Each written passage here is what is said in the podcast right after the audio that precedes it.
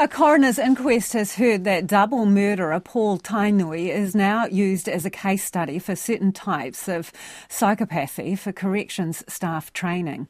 Tainui raped and murdered Nicole Tuxford in Christchurch after breaking into her home and lying in wait for her in 2018.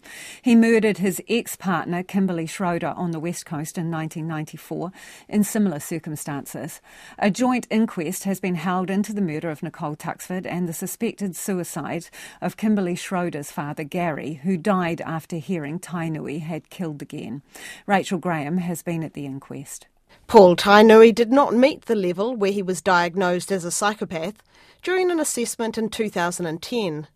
But the Chief Advisor for Corrections, Nick Wilson, told the inquest that view would be different now.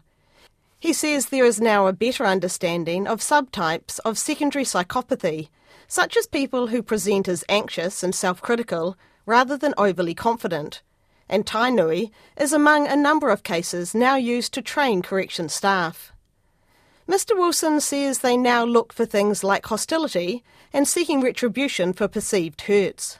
Hostility be, can be carried within the person over some time and settings and not be obvious. Mm-hmm until the particular circumstances that trigger that hostility, that pathological response to being rejected, and then the desire to seek revenge for a, a, what is basically an ego wound will drive someone to retribution acts.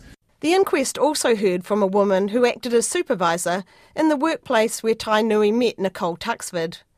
The woman, who has name suppression, said she'd been told of Tainui's offending but only learnt later of his pre planning and earlier offending.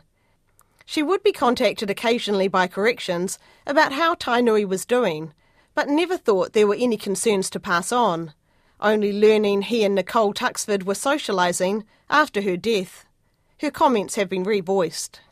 I thought I got to know Paul well, and that he'd confided in me, including about playing golf, his niece, his mother, his upbringing, and his friendship with David Bain.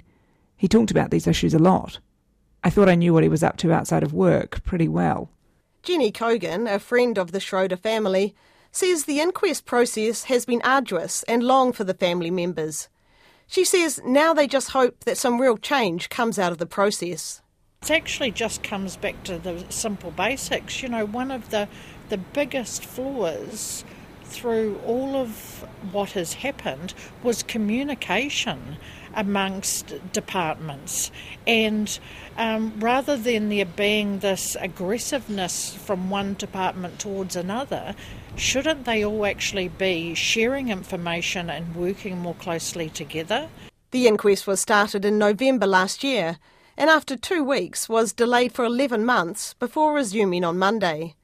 Victims advocate Ruth Money says the delays made a difficult time even worse for families. Uh, there's a terrible combination of court delays, lack of coroners, um, defence games in terms of information from corrections and other parties, and it's all culminated in just an absolutely hideous wait for inquest.